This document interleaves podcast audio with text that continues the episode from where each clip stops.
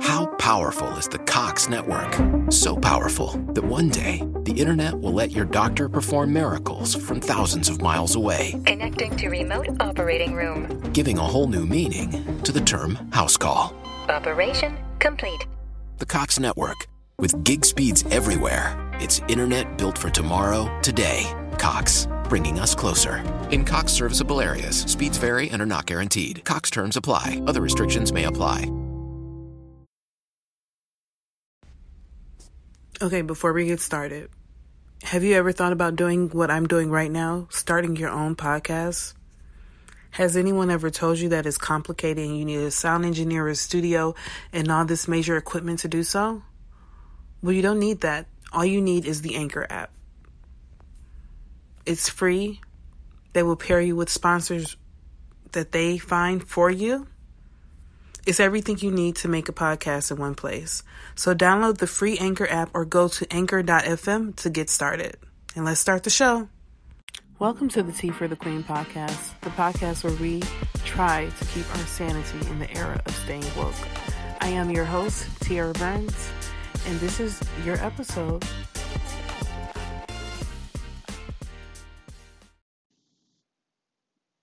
Hi everyone. Um I know I'm late. I do know I'm late. Um, but if you're out having a Valentine's Day right now, or you're just preparing for Valentine's Day for your um, sweetheart, I hope you're having a great Thursday. Um, I want to do something different this episode. I want to tell a story, and I'm going to reflect on that story. Um, I think that um, our culture definitely tells us, as you know, how we should feel about things and how we should um, react to a lot.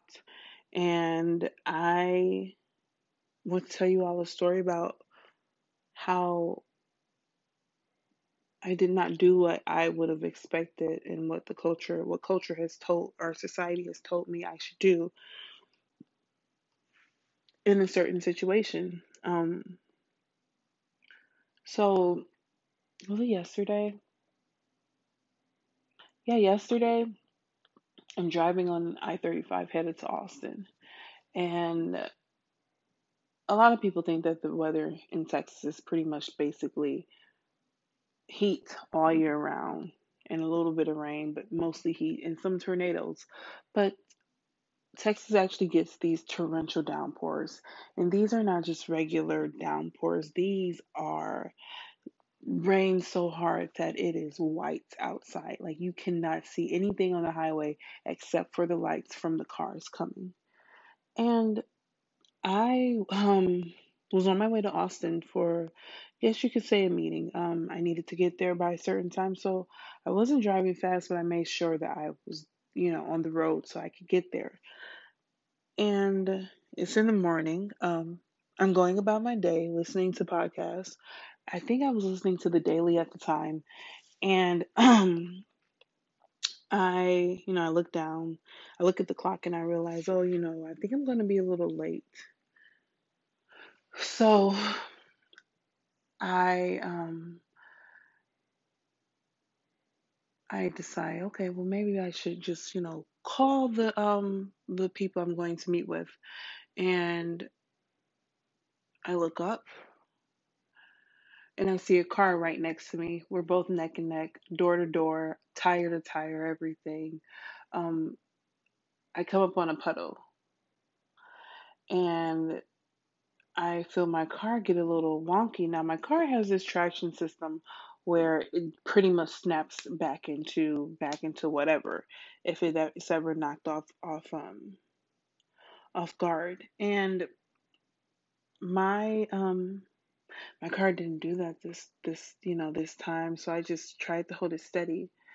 And the car that was neck and neck with me, I saw them serving, you know, a little bit as well. And before I knew it, she hit my door.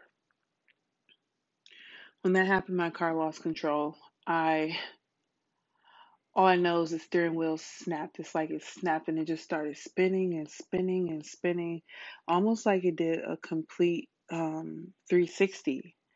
it just kept going and going. I can't tell you guys how many times my car spun um, on that on the interstate, and as I was spinning, I hit her, and we just both basically spun out, and we ended in a ditch. We definitely we ended in a ditch, and it's raining, it's pouring.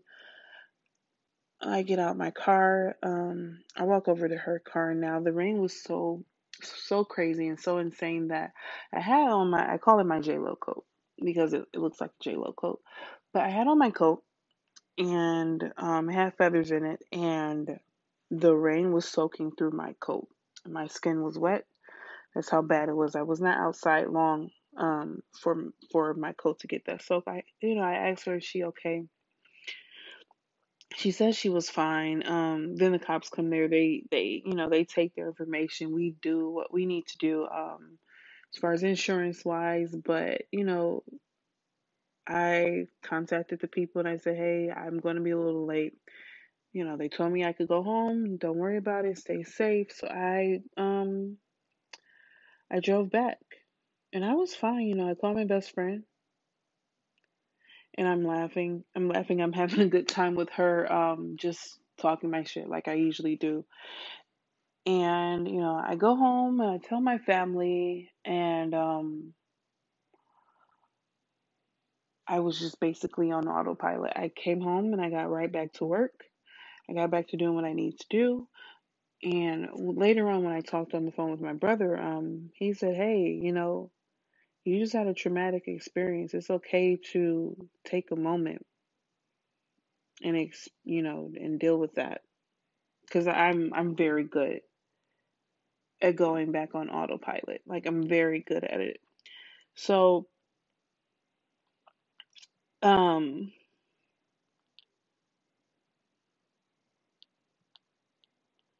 yeah, I'm just very good at going on autopilot.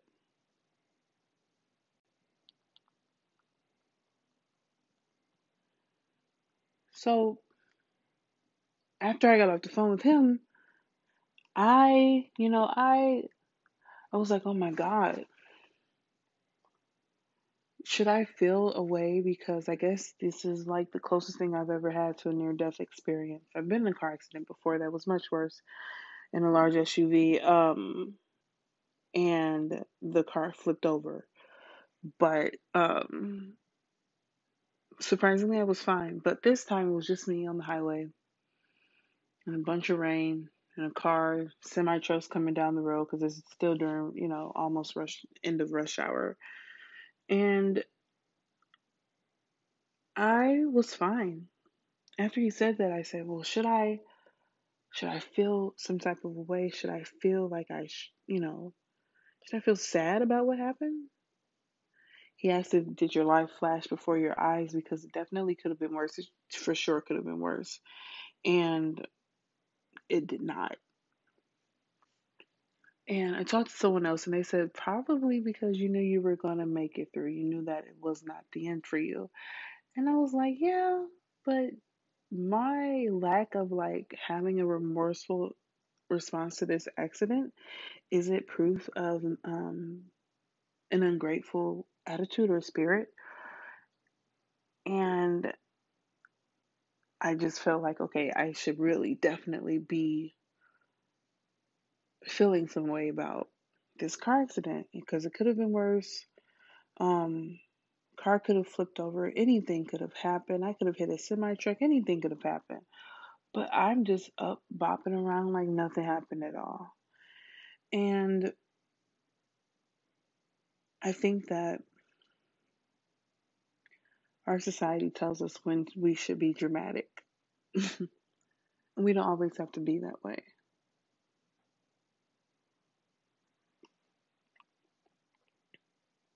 I think I'm I'm here and I'm remaining grateful for my response to what happened.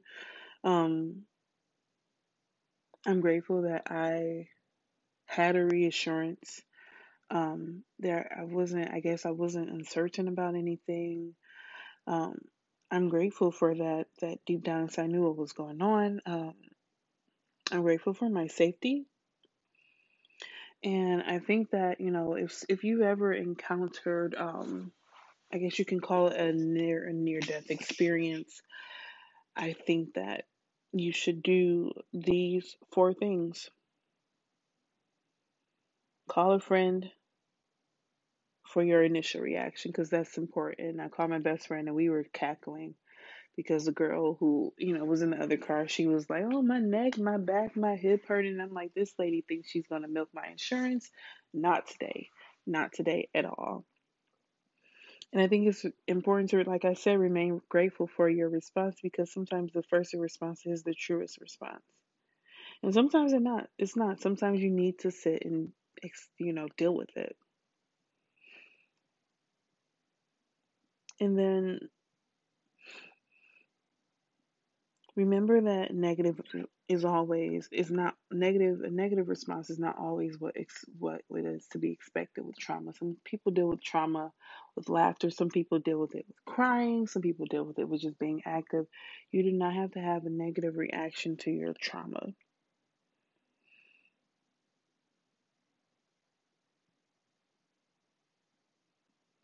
And i think it is important to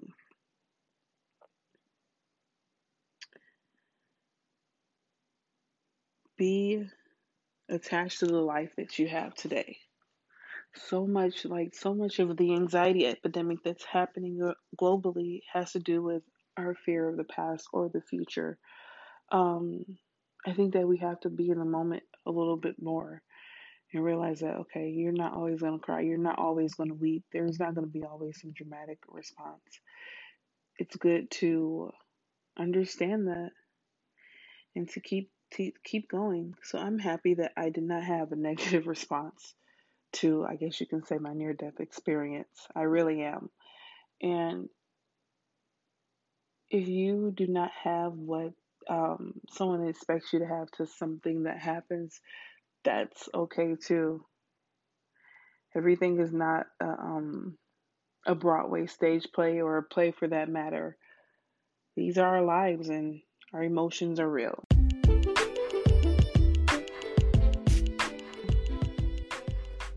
All right, well, thank you guys so much for listening to this episode. My name is Tea for the Queen. Once again, happy Black History Month to all my brothers and sisters and my brothers and sisters who are not black. Um, because we built this thing. So thank you and happy Black History Month. Um, if you're interested, follow me on Instagram at Tea for the Queen or go to teaforthequeen.com. Or, you know, remember to rate and review this podcast. I really appreciate it. I hope you guys have a great, wonderful Valentine's Day. Spend it with your girls and a wonderful Valentine's Day. Spend it with your boo or whomever you love.